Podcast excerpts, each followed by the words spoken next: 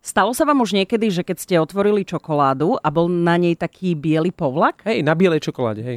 Aj na tmavej, Bie- biela stálo. Na tmavej čokoláde sa Stalo, pýtam. stalo, U, áno. na, u mňa sa nestiel nikdy vytvoriť. A Ja som to vyhodila, ale potom, keď som to tam mala. No vidíš, Peti, nemusíš to vyhadzovať. Chemendex.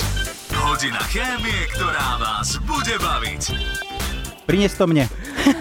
Vám položiť nejakú otázku, jedna radosť. No naša chemička a komunikátorka vedy Martina Rybar-Hestericová, ktorá pôsobí vo Švajčiarsku, má vo Švajčiarsku veľa čokolády a upokojila ma, že bieleho povlaku na čokoláde sa nemusíme báť. Nejde o pleseň, nejde o nič zlé, nevyhadzujte ju. Ide o neškodný vykryštalizovaný tuk, ktorý sa prirodzene vyskytuje v čokoláde. Áno, nečudujeme sa, že Ďurovi sa nikdy nevytvoril, pretože to iba keď naozaj dlhšie tú Ale- čokoládu máš uskladnenú. Ale zase už na druhej strane už som pochopil, čo to mám na bruchu biele. Vykryštalizovaný tuk.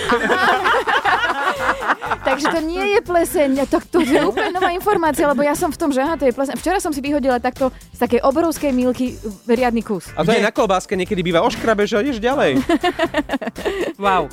Čokoláda sa štandardne skladá z pomerne malo ingrediencií. Mal by tam byť kakaový prášok, cukor, kakové maslo a v prípade mliečnej čokolády je v zmesi aj sušené mlieko, A veľa potom ječok. oriešky, ovocie, žele.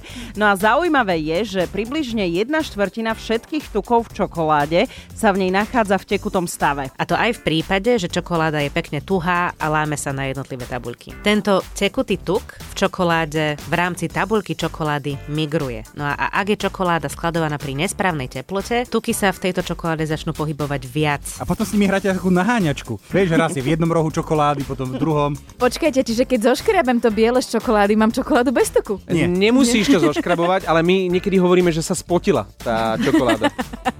Ten proces funguje tak, že časom čokoládová masa zmekne, čím sa uľahčuje prestup toho tekutého tuku v rámci čokolády. No a tento prestup tuku prebieha smerom navrh pomocou vzlínavosti kvapalín, čo sú aj tuky, keď sú v tekutom stave. Keď sa takéto kakaové maslo dostane na povrch čokolády, začne na ňom kryštalizovať, čím vzniká ten známy biely povlak. Kryštalizáciu výrazne urýchlia chladnejšie teploty, preto by ste rozhodne nemali čokoládu skladovať v chladničke, ak sa chcete tomuto efektu vyhnúť.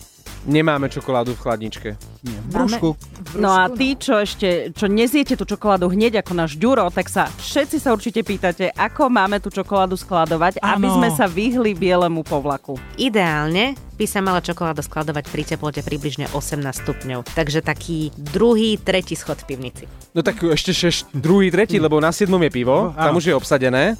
Potom ešte víno. To je na ktorom schode? To možno tak som čítala na nejakom siedmom asi. A- a doma- Nie, tam je pivo. Nie? A Tam- tam je pivo? Medzi druhým, tretím a siedmým je voľno, čiže štvrtý, piatý, Ja, ne, šiestý. ja Ak máš nemám o- Vieš čo, schody. každý ako takú má pivnicu, tak tak. Chemendex.